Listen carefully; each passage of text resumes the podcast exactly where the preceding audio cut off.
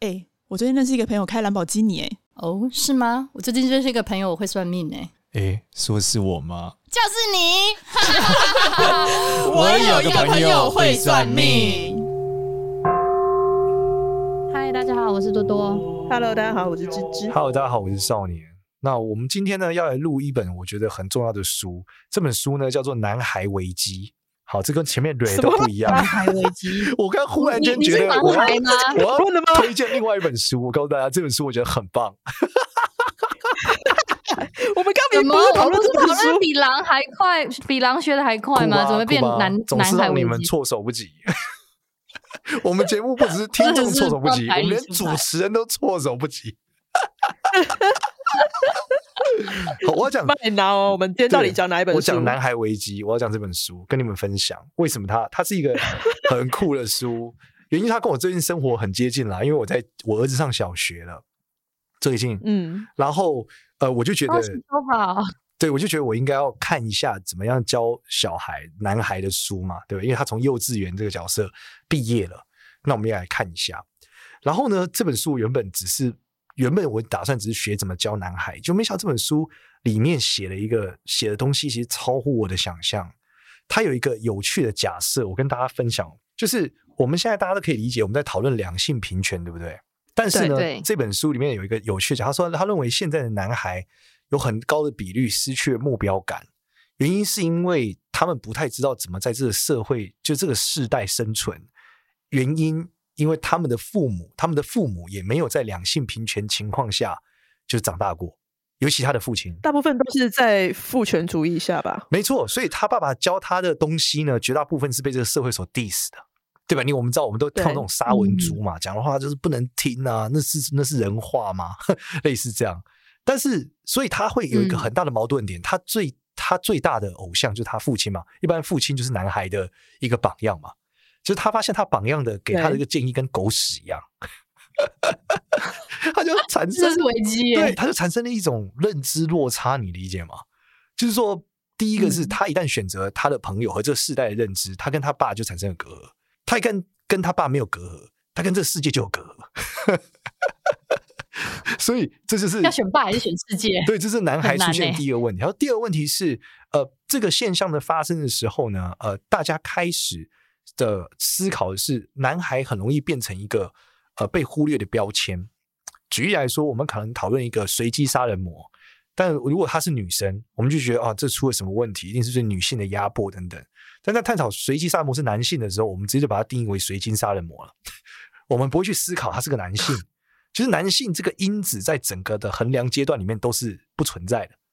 我们认为男性等于群体嘛，嗯、群体，所以这是群体造成的问题，跟男性没有关。跟他是男是女没有关，但它里面就横轴拉出了很多男性的问题，例如说随机杀人魔或家里蹲，对，或是监狱里面男性的罪犯比例高多多多多非常的多。那为什么没有人去讨论，就是男生这个因子怎么了？嗯、那他在回推哦，就是说这个现象是怎么造成的？就是这个为什么那么多的呃随机就是随机杀人，或者说家里蹲这个现象，其实都来自于目标感的失去和第二个点。就是典范认知的问题，那这个典范认知的问题呢，诶，就跟我们算命很有关了啊，至少扯到一点算命嘛。对，毕竟我们节目叫我有朋友会算命，不是我有个朋友会养小孩，对不对？那就你养小孩而已。我那天看到一个一个文章非常好，他是说，呃，我们做任何事情产出的结果是底层思维加动态的现代状态，而产出了我们眼前的结果。例如说，那人有性需求。对不对？那动态的结果是，现在这个 AV 女优，这个本土 AV 女优崛起，所以产出了本土 AV 女优平台，可能像什么 Swag 或者什么的，你懂吗？就是底层需求是人性的本质，而现代的动态决定了这个结果。那其实算命也是一样，我们算的是一个底层，可是它结合现在的动态，会产生一个新的结果。例如说，以前可能在古代的时候做期货很投机啊，但现在可能做区块链才足够投机。所以它产生的结果，同样一个星盘，它是做期货，或是它去做区块链，就是可能是同一个星盘，只是生在不同时代。大概逻辑是这样。嗯，那他在里面强调的时候，我就讲说，他去横贯来看男性的海报，就今天我们面对男性要评断男性，男性最常有名的出现的海报和视觉是什么？他说，在二战的时候，我们看到更多大家知道看过那个山姆大叔的，就是 I want you 那个海报嘛，就是我要你加入，对，对，那个是最多的嘛。嗯、就后来你再往下来看到现代的时候，中间有一段时间是男性会去修车，大家对于男性，美国是外国男性不是对于什么车库这种修东西是好像很那种技工型的，很很很很大家觉得应该的，对吧？那再到现代，他说你去看二零二二年的时候，男性海报很大幅度在讨论男性的心理状态，跟女男性跟女性两权平权的海报，在希望为女性争取平权。你会看到很多这样的海报，就讲男性这个是不 OK 的，或是男生这个东西是有问题的，类似这样的内容。好，那他说这里面就是目标感失去最明显的阶段，就是男性从可被抛弃式。对，我想要你上战场战争，你你得可被抛弃嘛。你你如果你的死很重要的话，你就不会去打仗了。所以我得让你成为可死的。再往后来看，我我不想我我我认为你不需要死，因为你没有价值啊，因为现在不战争了，所以你你死不死不重要。但是呢，你必须是要尊重女性的，就是诉求是一个一个很大的一个改变。那在这个诉求改变的时候呢，最有趣的是现代社会也在改变。就是你想嘛，在军人的时代，你去。战争而死，你是荣誉的，对啊，我们看到什么忠烈祠，对不对？或是这个奖章嘛，很多。可是你在现代的认知里面，不是所有人在，不是所有人都会当军人啊，很多人是上班。所以在那个时代，他们的父母是父亲是被鼓励做到最后一个再死。我们看日本也是一样嘛，武士道精神，大家是鞠躬尽瘁嘛，死而后已。以前课本都这样教的。但是现代社会认为过劳死是愚蠢的，所以当所有的男孩面对他们的父母是父亲是可抛弃式的父亲。那他就产生一个错乱，就是说他父亲引以为傲的成就是拿寿命换来的，而他这个社会告诉他不应该这样，你应该尊重你的健康，你应该过得更平凡的生活，那他就错乱了，这是关键。就是他发现，哎，怎么会？我现在不知道怎么办。我爸这招好像没有用了，靠社会不鼓励这件事，我该怎么办？那我们又没有太多人告诉男性说你要追寻自我，很少。所以大绝大部分人在讨论这件事的时候，都很少谈论到男性的。自我觉醒，这可能是非常少数的，对吧？我们常常说女性要追求自我，所以在女权上面，我们投入了很多去关怀女性的环节，可是还来不及告诉这些男孩，他们应该怎么样在平权底下往下走。然后最有趣的是，它里面举一个超酷的案例，我觉得酷到炸了。他说，我们可以看到一个女，现在在女呃两权平等的时候，我们做了很多事，所以女生在毕业的那一刻，可能有三个选项，叫全职妈妈、兼职妈妈，就是一边上班一边带小孩，跟全职工作者就不需要带小孩，一直工作，对吧？这是现在女生的三个选项。嗯、好，但是一个男生他毕业以后，你不会给他三个选项，你不会有全职爸爸，不会有兼职爸爸，你只会有找份好工作，对不对？买房买车干大的，所以他只有三个选项，就是全职工作、全职工作、全职工作，不会给他说，哎，你要不要尝试看看做全职爸爸？现在准备开始生小孩，找个女生，不会，不会发生。所以这些男性 他们只有一个选择。然后呢，更有趣的是，我工作随着女性崛起的过程中，就是女生的选择变多，但男生的选择很少。怎么说呢？他说，他就举例很好笑。他说，我们看《饥饿游戏》，他说，你看很多越来越多的电影会有女主角是很强大的，对不对？跟男生一样，不是只有男生很强大，女生也很强大。他说，但是有趣的是，这些女生最后都选了帅的跟强大的男性，没有人选路边那个配角。所以呢，所以这个设定的结局就是，男生就出现一个很大的问题，就是说，哦，他很强大，所以我要更强大。可是我很强大，就好像过得好死。但是我不够强大，我又没办法求偶，我不知道该怎么办，就混乱了。所以他就讲到，这些男孩应该要有一些新的理解，让他们知道说，啊，第一，你不需要，就是你可以做你自己；第一个，你也可以单身，或者说你可以去寻找。更多的可能，你不一定要为了工作去奉献，你也不需要错乱。你想要工作的工作，你想要去呃，就是被奖励这个这个事情也可以，你不要也可以。但是这整个结构是不存在的，所以我觉得这本书它讨论这个架构是很棒的，很有趣耶。而且现在也很多嗯。男生其实很早就发现自己的性向其实对女生不感兴趣，但是我觉得在，因为我我有一个非常非常好的的朋友，我是在欧洲认识的，然后他从小就是在呃摩门的教的家庭成长，然后他父亲是台湾人，然后母亲是美国人，所以呢，但是呢，他从小在美国摩门教的家庭成长之下，所以他就没有办法去很认真去真正的。去探索他的形象。然后在小时候，他的父亲就是传统那种台湾爸爸那种填鸭式的教育，所以导致呢，他直到三十岁呢才真的出柜。你可以想象他在美国生活长大这么奔放，这么自由，他直到三十才是真正的去找自己。所以如果父母亲可以再早一些的时间点，就是。会也鼓励他们很正常去发展自己喜欢的的性别，我觉得也是一件可以值得 探讨的事情。另外，这里面还有一个很有趣的现象，他是讲说，就是呃，我不知道大家有没有看过一个一个实验，讲的是这个乌托邦老鼠的故事。就是说，当老鼠们开始不愁吃穿的时候，你就会发现公老鼠越变越漂亮，但是最后他们就不繁殖，然后就爆炸了。嗯、那这里面有一个有趣的现象哦，我忘记了这个故事。哦，这是一个实验。就他们开始给公老，就是老鼠们不愁吃穿嘛，不让他们战斗，就你就会发现，就是公老鼠越来越漂亮，然后母老鼠的战斗力越来越高，但是他们就不繁，不知道为什么不繁殖。那最后，我在这里面最有趣的是，就这本书里面写到，就是说，呃，可抛弃式的男性是基于生存威胁跟社会结构设计出来的。就是他说，你去看动物界，大部分的雄性动物都是比雌性漂亮的。然后我就想说，哦。好像有，因为要求偶嘛。对，但是你会发现，人类的求偶并不以漂亮为基准，而是以可被抛弃。感觉、啊、就是，然后第一是可抛弃嘛，啊、第就是你需要什么？什么叫可被抛弃为基准？就第一个，你必须要有很强大的耐忍耐痛苦的能力，因为你要创造很大的事业成就嘛，所以你得把你的生命放在后面。然后第二是，你得有保护能力，你得保护这个女性。就当发生问题的时候，你得力气更强壮，站在她前面为她而死。所以他说，这个是设计过的。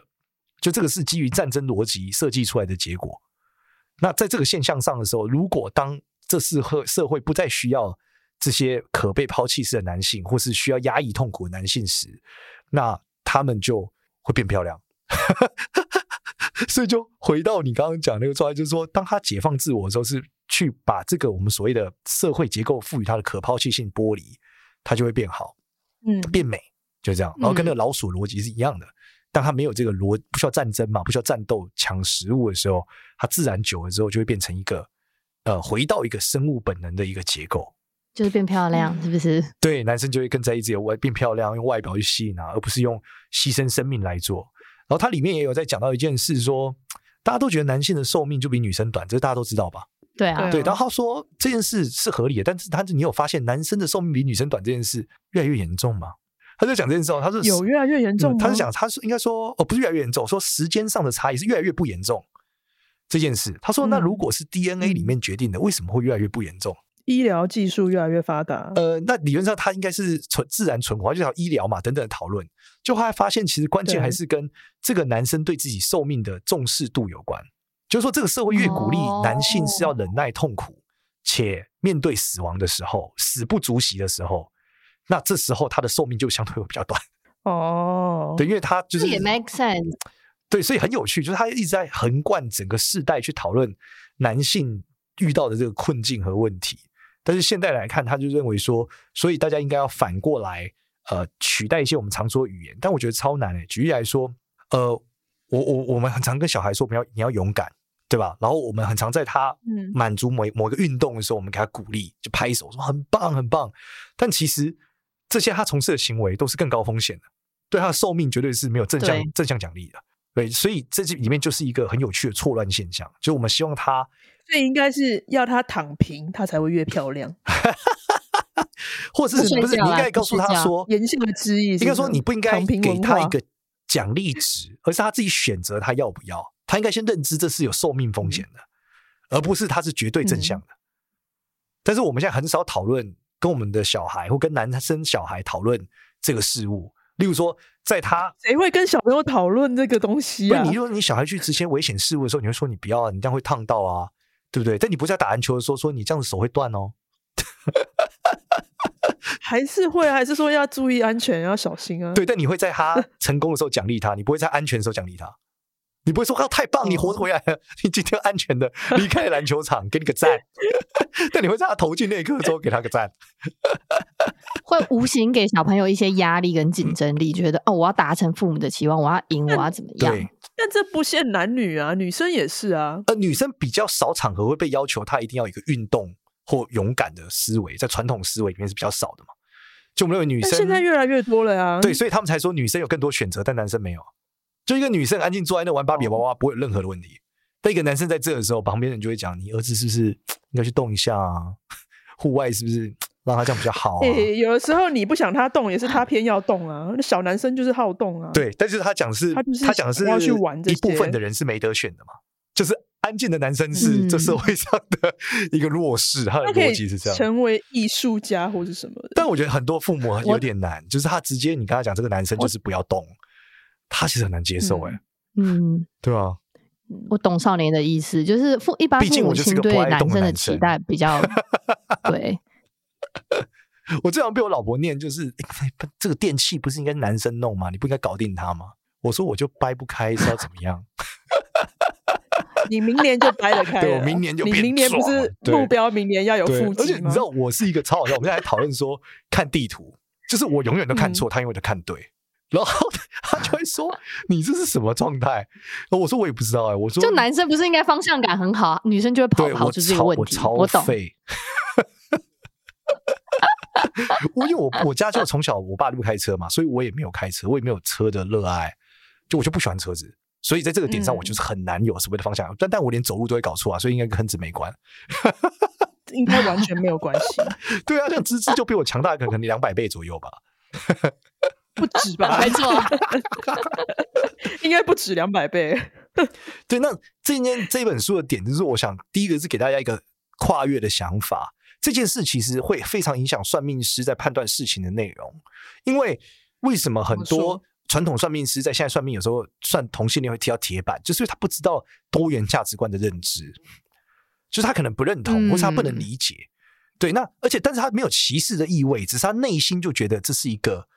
这是一个就是这样想的，可以理解吗？就是他他他并不是很不礼貌或干嘛，只是他从来没有练习过要换另外一个角度看这些东西可能性。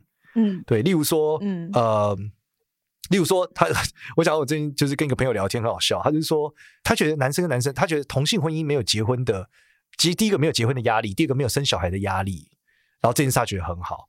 我说这是一样的啊，哪哪有什么差别？我说他也有结婚的压力啊。对，因为你异性跟同性结婚不都是结婚吗？都是一个承诺的问题啊。然后他说：“那说那生小孩嘞？他们搞不好不用。”我说：“生小孩他们也要有贡献啊，所以要不然他们就领养嘛。如果他们要用自己的精子或卵子生，他们没有时间的压力啊。”他就想想觉得，对耶，对啊。我说：“对啊。”我说：“你怎么会觉得这不一样呢？”他说：“我从来没有这样想过哎。”所以，我我觉得这真的是认知的宽广度决定了一个一个状态的问题。对，那。一样在紫微斗数里面的时候，嗯、其实最早紫微斗数是有分男命跟女命，他在看不同宫位的时候意义不一样，而且这中间充满了歧视。举例来说，男生的宫位最重要的是官禄宫，跟工作有关。嗯，女生最重要的宫位是夫妻宫。所以同一个命盘是男命跟女命，光是他们就看的位置就不一样哦。他看一个人哦，女生一个命夫妻宫很强，他说这个命好；官禄宫很强的命，他说这命不好。所以我就说哦，这个非常歧视。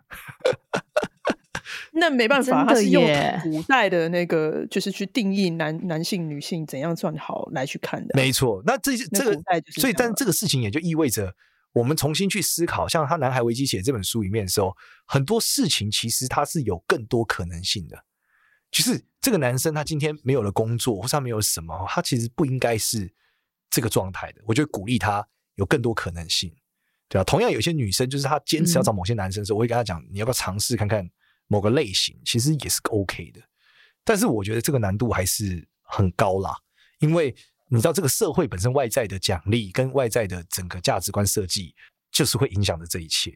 所以之前我才讲过，我认为不管是歧视别，就杀文猪或是被歧视的女性，我觉得她们都是父权制度底下的受害者。我认知是这样。嗯，虽然说杀文猪就是有些很可恶。那你你读完这本书之后，你打算怎么对付你儿子的成长过程？哦，它里面有很多的内容很有趣。他说你得跟儿子说明，就是你陪他是一种牺牲，不是应该的。对，就是小孩会认为你就陪我啊，很正常啊。但是你必须让你儿子先理解，就是一个男生要陪一个小孩，就是要牺牲某种他的东西，类似这样。嗯、然后让他理解说，父亲在很多事情上是呃。因为了多了孩子，所以有很多变化。然后第二件事是很有趣，他讲说父亲的陪伴其实对孩子是至关重要的一个关键，是因为孩子需要目标感。然后他就做了一个研究，这个研究有一个超颠覆大家想法。他说，单身妈妈的小孩肚子痛跟头痛的比率是单身爸爸的三倍，单亲爸爸的三倍。哦、然后这件事研究到底为什么呢？他说，因为妈妈是一种同理，妈妈在家庭和妈妈这这个生物，雌性生物是同理心的表现，所以呢，就是妈妈很能同理这个小孩的痛苦，所以当小孩耍赖的时候，妈妈是会妥协的，某部分的妥协。所以他说，因为他会妥协，所以这个睡眠时间就会一拖再拖，然后小孩就容易达成睡眠不足的困境，而导致头痛跟肚子痛。但是呢，父亲的雄性动物的同理心比较低，父亲是执行规矩的角色。他就是说，父亲说九点睡就九点睡，你就是给我睡就对了。那这个小孩就会就是不能拖延，所以就比较不容易肚子痛头痛，所以蛮有趣的。这也很 make sense 的、欸，这个观点没从这个对，但我对待我小孩真的是该干嘛就干嘛，就是我是没得谈的，就是表上写这个时间点你应该给我躺下，你就是躺下了，没有任何的讨论。但他但是我儿子他妈真的是就是会哎好啦，那你再弄你快一点啊，就嘴巴一直念，但是就一直往下拖。嗯，对，然后它里面就是在一直一直有很多内容在反复的讲，父亲如果失去了，就是父亲没有参与的时候，对儿子的伤害有多大，然后去研究这些呃随机杀人犯，他们当初从父亲的角度发生什么事，而他最后选择了用随机杀人来处理他的生活。那它里面讲到一段，就是因为如果你不断强调雄性生物是呃必须干大的才能有雌性的报酬，或者说必须干大的，它才是他的目的。而且，并且他不珍惜自己的生命时，那就会产生一些这样的问题。就他会利用某些极端的手段，甚至伤害别人的手段，来获得他自我的这个生命的认同。他说这是很大的、很大的问题。好，两位有什么？忽然安静，突然间安静，没关系，那段可以剪掉。我只是在思考你讲这段话，就觉得啊，挺有意思的。当时候，那那我们以后我们要怎么教育我们的孩子啊？他认为就是要充分的平等嘛，关键还是这样。就是你得给给男生和女生一样的选择权利，同时间你得把男生男孩的这个因子放进去，然后你对于每你周遭的男性也是一样的，你必须给他一样的客观的评断。例如说，你必须给一个很工作事业很强大的男性，跟一个照顾小孩很强大的男性，同样的公平的平等的对待他们的评价，但我觉得是非常不容易。奇怪的是，这个社会对于养出很优秀的小孩的雌性就会产生很大的鼓励，甚至比女企业家还多一点，嗯，对吧？像我们之前看到虎妈的，对不对？或者教出什么的，就是哇，他好棒，他好会教，嗯、对。但你不会因为这个小孩考上 Stanford，但他爸是一个普通人，赞到赞赏他爸，说哇，真的是太棒一个爸爸，不会。对，然后你不会会吧？你你不会因为不你不会因为一个小孩，就这个父亲，你不会因为一个企业家的小孩是个败类而认为这个爸爸是个败类。但你会因为这个小孩是个败类，因为他妈没教好，这是很容易的。就是社会，这社会很主观，很主观啊！大家觉得很多那种传统的意思就是妈妈没教好，甚至很多爸爸回家都这样，他们认为小孩出问题是妈妈没教好，因为妈妈是全职妈妈嘛。但是我觉得认知都是有问题的，啊，对吧？那像之前李宗瑞的事件，大家都把他的爸翻出来啊，他爸是谁？对，但你不会从今以后觉得他爸是个失败的人啊，但你会觉得他妈就是。这里面就很容易发生这种现象，很多人就会觉得哦，他妈一定是小时候没有跟他讲好什么的，对吧？OK，所以这个我觉得还是有很多惯性认知的问题啦，嗯、对吧？首先，我认为要一个女生接受她的另外一半是呃又普通又平庸，但是很会带小孩这件事，我觉得难度很高。现在社会有啦，越来越多。像我以前第一份工作的两个老板。他们都是自主要在工作的家庭收入者啊，然后他先生就主要是在在家带孩子，或是做收入低有差异比较大的。不是我，我认为这个现象是存在的，但是这个择偶标准是很难存在的。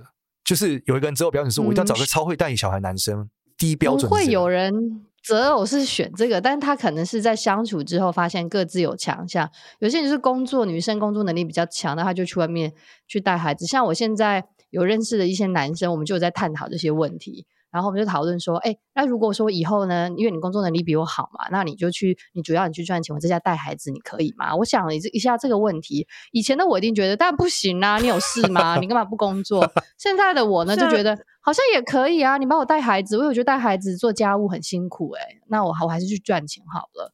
你反过来看，一个男生他也不会说哇，这个女生超会带孩子，我就跟她结婚。你你一定还是会选人家长得漂亮、身材好、胸大的。你前面这段呢，在大部分的婆婆眼中是存在的。对啊，但是婆婆。但是她的婆婆不会奖励说，我女儿去找一个很会带孩子的男生回来。你理解吗？就是这个是传统观念的设计嘛。那这个男生也有可能，如果他是个妈宝，他真的有可能照他妈讲的，我找一个会生的。那你要多守旧的观念呐、啊！现在哪有男生大部分都听妈妈叫你娶谁你就娶谁？最近有一个争议超级有点自我，最近有一个争议超级大的 MV，你们知道吗？什么？就是八大熊的 MV，可不可以放进去一下下？哦哦哦哦！对，你有看到 MV 吗？啊啊啊、很多人觉得很幽默嘛，但很多人女生很生气，觉得靠这就是性骚扰嘛。那你你去看他这么短时间破百万，又这么多留言，代表很多人认知这个事情是有有趣的。嗯嗯，就黄色笑话。对，但我反过来，我们就很难看到一个女生，就是拍个 MV，这个女生对一个男生说，可不可以放进来一下下？对，但其实他应该是平等的啊，为什么不会这样呢？所以还是回到他这个，嗯、他《男孩危机》整本书就在讨论这件事。他说，整个社会结构从战争时代一路往下，到女权往上，但是不是能有一个一个组织或者一群人来支持男孩去做到真正的？双边代换，但难度还是太高了，我觉得太理想化了。我觉得这个太理想了，这个真的应该是蛮难的。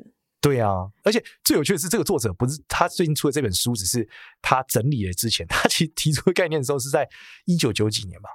哦，那很早之前，对啊，很早哎。对，就是维持快二十年，这件事情到现在还是没有太大的不一样。对，然后他里面讲的很有趣，他说现在，他说，而且他说，当社会的这个环境越友善的时候，大家想要女儿的概率比想要男生高很多。然后我想，哇，真的吗？嗯、然后他看他里面研究，他说什么到最近的超级杯，就是美国那个 Super Bowl 的广告的时候，已经是有一个广告是女生听到自己生出女儿觉得超开心，听到男孩别人说没关系，下一次会生女儿。然后我就想一下，我身边的朋友还真的是这样哎、欸，我身边过得很很好的男生朋友都超想生女儿，反而很少听到他们说想生一个儿子。最近啊，最近我听到是这样，嗯、我就觉得哎、欸，好像蛮有趣的。我都没有认真想过这件事情。那那个书他有探讨为什么吗？还是他就只是一个结论？他其实就在研究这件事啊。他说就是社会结构对于男性的需求嘛，越来越就就是他那个重要性在下滑的很严重嘛。哎、欸。我最近看，就反正也是国外那边就就看到的，他就讲说，当一个男生他的社会地位越高，他越赚越多钱的时候，他就会觉得哦，我要有很多的女生，然后我可能要养小三、小四、小小五，然后一房、二房、三房、四房。然后，但是当如果一个女生我赚越多的钱，我社会地位越高的时候，他会觉得我不需要男人。对，这也是观念的结构嘛。就我们刚刚讲，能不能放进来一下下嘛？不会有这个需求吗？不能，女生觉得不能，不想要。对，女生不会有这个想法吗？对啊，我不需要。对啊，其实他这终归是男生的性。这个之前我们有分享过啊，因为在道德动物里面就讲嘛，进化心理学里面，雄性生物是无法知道后代是不是自己的啊，所以他生越多，他概率越大嘛。但女生一定可以知道自自己生的啊，所以他可以决定他要是他生的，对啊，对，所以女生可以控制这件事，她不需要生这么多啊。反正一定是他的，对 对啊，对，所以这个是因为男男女生殖器官的差异影响到他们的思维嘛？对，繁衍模式的差异而造成一些思维上的底层的差异。对啊，但这也很难一时之间。但是还有更有趣的研究哦，就是一夫一妻制是一个很新时代嘛，甚至不偷吃是新时代的需求。他说这件事跟无神论有很高的相关性，就他说如果一个人一个人越能接受无神论，他越有可能接受新时代的伴侣关系。为什么？他说，他说这件事代表他对于新的可能性的接受和新的生活样态的接受是高的，他能够遵守这个新的东西。可是一个是信仰啊，因为无神论不是信仰，无神论只是他在科学时代，他认为神是，因为无神论是一个很科学的东西，就是一个人他越能接受科技的结构，他越能离接受新的科技规范，有点有趣。之前有个研究是这样。他发现这个比率是存在，你越无神论，你越能接受一夫一妻，或是从不出轨，类似这样的状况。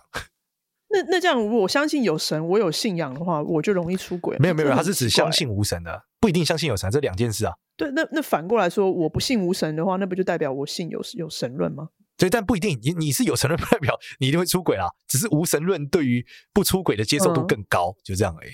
嗯，对，这这它不等于说有神论认为出轨接受率更高，不是不是，它只是说对于新的生物的样态跟新的结构，因为包含它其实不只是出轨，嗯、还包含很多 biohack，例如生酮，你对于生酮饮食的接受度也是一个新的饮食样态嘛。那这件事情，对啊，你越能接受新的东西，你就越高概率认为这些东西是。